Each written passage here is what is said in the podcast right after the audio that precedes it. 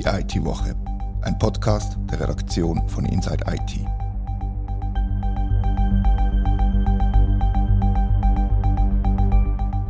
Herzlich willkommen zur IT-Woche. Heute reden wir über den Einsatz von KI in Behörden und sagen, wieso dass sich plötzlich zivilgesellschaftliche Organisationen für das interessieren.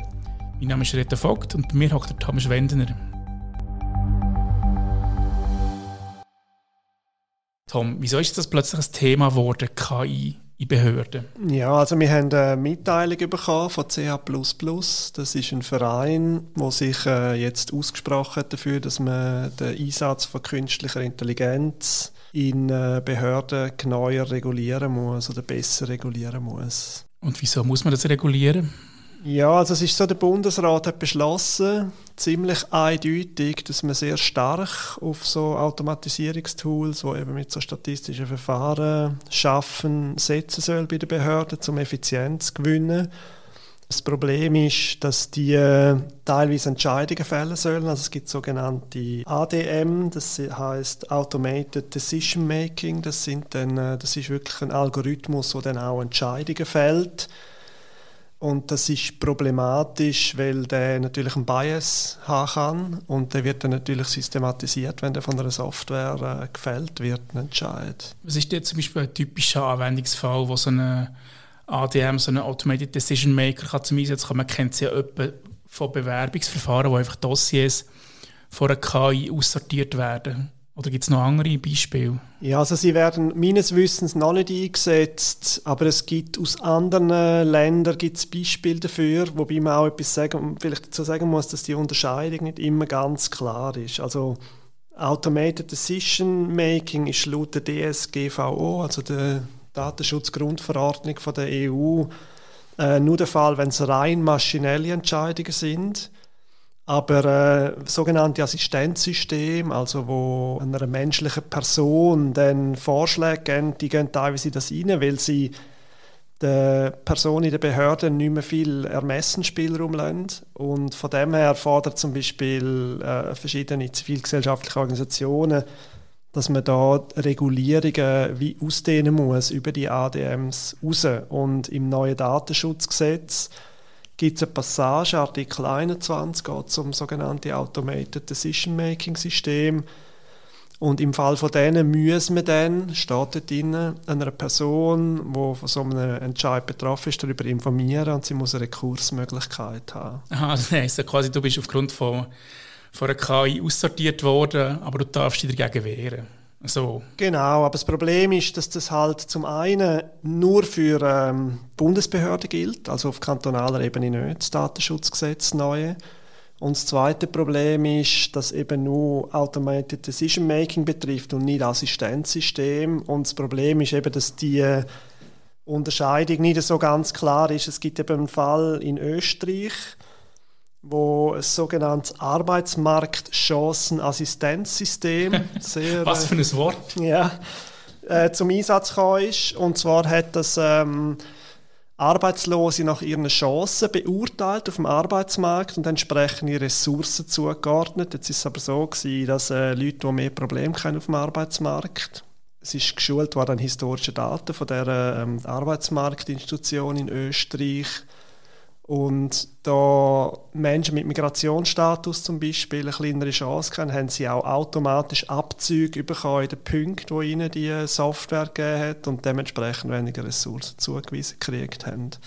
Und ist das jetzt ein äh, Assistenzsystem oder ein Decision Maker? Ja, eben, das ist ein bisschen umstritten. Das heißt ja Assistenzsystem, aber die, natürlich, wenn, wenn jetzt ein Behördenmitarbeitende so einen Vorschlag bekommt, die Person gehört in die Kategorie B rein. Das heißt, sie hat so und so viele Chancen auf dem Arbeitsmarkt, man sollte ihr die und die Ressourcen geben, dann bleibt gar nicht mehr so viel Entscheidungsgrundlage. Also es ist schon am Schluss eine menschliche Entscheidung dahinter gewesen aber die ist natürlich vordefiniert ähm, durch, äh, Vorgespurt, ja. Ganz ja. genau, ja. Und wieso genau ist der Bundesrat der Meinung, dass so ein System in der Schweiz eingesetzt werden soll? Ist ein Effizienzgedanke dahinter oder gibt es noch andere Gründe? Das habe ich mir jetzt nicht genau angeschaut. Ich weiß, dass es eine Strategie gibt dazu, dass man eben die äh, für Effizienzgewinn soll einsetzen und der Bundesrat hat auch äh, KI-Leitlinien erlassen für den Einsatz in Behörden. Die sind noch ein bisschen schwammig, muss man sagen, wenn man sich die anschaut. Und er hat aber auch das Kompetenznetzwerk für künstliche Intelligenz geschaffen. Und die äh, sind seit Anfang 2022 äh, operativ tätig und es gibt darum auch, also aufgrund von dieser, von dieser Entscheidung gibt es auch eine Liste, wo KI-Projekte in Behörden aufgelistet sind. Allerdings ist die freiwillig. Also es gibt keine gesetzliche Grundlage, dass ähm, Behörden müssen melden wenn sie KI-Projekte durchführen. Und das will eben, das werden eben zivilgesellschaftliche Organisationen ändern. Also namentlich ist da eben noch neben CH++ auch Algorithm Watch der Meinung, und auch ähm, Digital Society Initiative ähm, von der Uni Zürich ähm, vertritt den Standpunkt. Um das mal noch ein bisschen rekapitulieren, es gibt zwei verschiedene Systeme. Das ist ein Assistenzsystem, das Empfehlungen abgibt, wo aber eigentlich gar nicht mehr wirklich viel Spielraum ist für die Person, die es nachher tatsächlich entscheidet. Und es gibt das Automated Decision Making, wo, nachher, wo es gar kein Mensch mehr braucht, der final entscheidet. Und im neuen DSG ist aber nur die automatische Entscheidung reglementiert, habe ich es so richtig zusammengefasst. Ja, genau. Im Gesetz heißt es automatisierte Einzelentscheidung und der Geltungsbereich umfasst nur Bundesbehörden. Okay. Jetzt könnte man sagen, also es geht ja vor allem darum, dass man niemand diskriminiert. Also man will Personen davor schützen, diskriminiert zu werden. Aber ist die KI rassistischer als ein Mensch per se? Kann man das sagen? es kommt darauf an, mit wem man sie vergleicht, natürlich. es ist einfach so, dass äh, wenn äh, so ein Entscheidungssystem ein Bias hat, dann wird er systematisch. Und wenn er breit eingesetzt wird, also es ist anzunehmen, wenn es irgendwann eine Software gibt, die zum Beispiel im Sozialwesen zum Einsatz kommt, dass die über die ganze Schweiz die gleiche wird, und wenn die einen Bias hat, einen rassistischen zum Beispiel, dann wird er systematisch eingesetzt. Ich werde jetzt nicht sagen, dass es in der Schweiz systematisch Rassismus gibt, aber es gibt durchaus Rassismus hier im Land, oder? Ja, vielleicht, es gibt ja so einen modernen Begriff vom strukturellen Rassismus, der bedeutet halt, dass äh, aufgrund von der Verfasstheit der Gesellschaft Menschen diskriminiert werden. Das heißt, äh, es gibt die Beispiele, von der Benachteiligung von Menschen mit dunkler Hautfarbe bei der Polizeikontrolle, also dass es ein sogenanntes Racial Profiling gibt. Und man weiß aus den USA, dass relativ gut untersucht wird, dass das tatsächlich ähm, ein häufiges Problem ist, zum Beispiel bei Predictive Policing, also bei Vorhersagen. Aber auch wenn man über Rückfallgefahr von Straftätern redet, dass der rassistische Bias hat. Allerdings stammt er halt aus den Datensätzen, womit äh, die KI gefüttert wird, in aller Regel. Also es ist ein Problem, ein gesellschaftliches Problem primär und nicht ein technisches Problem. Das finde ich wichtig, weil die KI, der ist das ja beigebracht worden von, von Menschen, wie sie nachher so entscheiden entsprechend. Eben, es gibt da eigentlich einen Zielkonflikt in der Frage von der Fairness. Ja, das ist die Debatte Korrelation versus äh, Kausalität schlussendlich, oder? Genau, genau. Jetzt aber nochmal zurück zum, zum Bewerbungsverfahren. Es gibt ja schon lange Bestrebungen, dass Bewerbungen sollen anonym möglich sein, dass sie ohne Fotos möglich sein, eben genau um so falsche Aussortierungen zu verhindern oder gewisse rassistische Aussortierungen zu verhindern. Aber das heisst ja, dass KI eigentlich gar kein neues Problem darstellt, sondern einfach ein bestehendes Problem ablöst, vielleicht.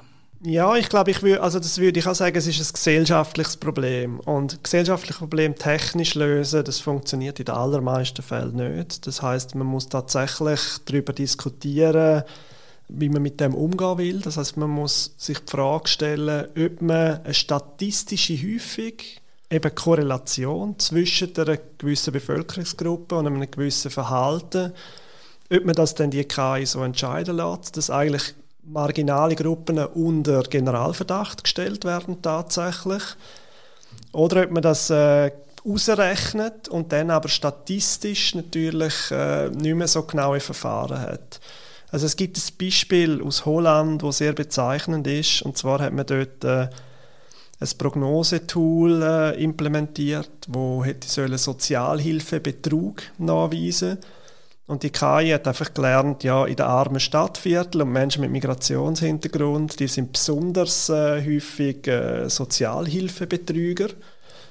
Das hat man dann gestoppt und äh, der UNO-Sonderbeauftragte für Armut hat da sogar eingegriffen weil der eben auch gesagt hat, man stellt damit einfach die Bevölkerungsgruppe unter Generalverdacht. Und eigentlich ein wichtiger Fairness-Gedanke oder Antidiskriminierungsgedanke ist halt, alle Menschen, die keinen Sozialhilfebetrug machen, sollen auch die gleichen Chancen haben, um nicht besonders überwacht werden nach dem. Das Problem ist tatsächlich, in armen Stadtvierteln gibt es natürlich mehr Sozialhilfebetrüger, weil es einfach auch viel mehr Sozialhilfe oder Sozialfälle gibt und äh, Menschen, die darauf angewiesen sind, dass sie so Geldquellen haben, auch wenn sie möglicherweise dann nicht im strengen Sinn in die, in die Kategorie fallen, sondern in eine andere, in eine andere äh, soziale Institution gehen müssten. Aber für, äh, für den Bewerber oder Bewerberin oder für den arbeitslos spielt ob er von einer KI oder von einem Mitarbeiter diskriminiert wird, oder? Ja, natürlich nicht, aber wie gesagt, wenn man so einen Bias hat, einen gesellschaftlichen, dann wird der durch eine KI natürlich systematisiert, ja. weil die immer nach dem Kriterium der Fall äh, beurteilt. Das kann man natürlich sagen, auf dem RAF gibt es auch rassistische äh, Behördenmitarbeitende, wo generell so Leute noch strenger beurteilen, als KI machen würde. Man kann dann aber natürlich rekurrieren dagegen. Also man kann zum Beispiel sagen, ja, die Person, äh, das ist unfair beurteilt worden und man kann begründen, wenn man von einer KI beurteilt wird, wo mit grossen Datensätzen gefüttert wird, wird es wahrscheinlich schwieriger, zum so einen Rekurs zu machen. Aber darum gibt es eben auch im neuen Datenschutzgesetz Möglichkeit, wenn man von so einem rein automatischen System beurteilt wird, dass man mitteilt kriegt, dass das passiert ist und dass man rekurrieren kann und dann ein Mensch muss beurteilen, ist das System in dem Fall, ähm, hat es einen zulässigen Entscheid gefällt. Also spätestens nach dem Rekurs muss nachher ein Mensch zum Einsatz kommen und sich das Dossier anschauen und zusätzlich müsste im Datenschutzgesetz die Rekursmöglichkeit auch bei Assistenzsystemen implementiert werden, oder? Genau, und man müsste sie auch für die kantonalen Datenschutzgesetze natürlich anpassen. Haben wir noch weitere Forderungen? Oder ist das die wichtigste Botschaft, die wir unseren Hörerinnen und Hörern von Weg geben können? Ja, ich glaube, also was wichtig ist, ist ein Register zu haben, wie es es jetzt gibt auf nationaler Ebene, damit man weiß, wo sind überhaupt so Systeme im Einsatz.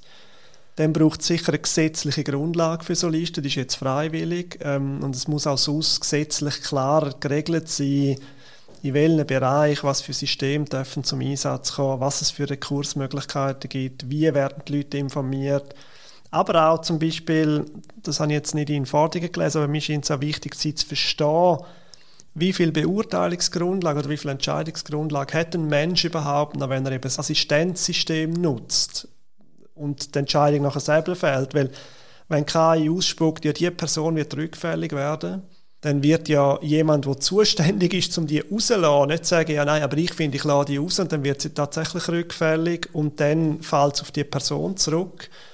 Das ist ja dann auch ein bisschen eine bequeme Art, um sich natürlich hinter, hinter der KI zu verstecken, indem man sagt, man macht das nicht. Und das Problem ist, wenn, dann, wenn sie dann einen rassistischen Bias hat, dann können Menschen, die diskriminiert werden, gar nicht gegen Personen klagen, sondern quasi das System ist dann die Schuld. Und dann ist die Frage natürlich auch, wer für das gerade stehen muss. Genau, ein gutes Schlusswort finde ich. Spannende Debatte, zukunftsträchtige Debatte.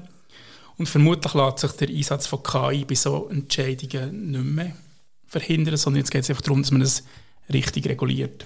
Danke vielmals fürs Zuhören, liebe Hörerinnen und Hörer. Wir freuen uns über Feedback auf redaktion.insight-it.ch. Das war die IT-Woche, ein Podcast von der Redaktion von Inside IT. Danke vielmals fürs Zuhören.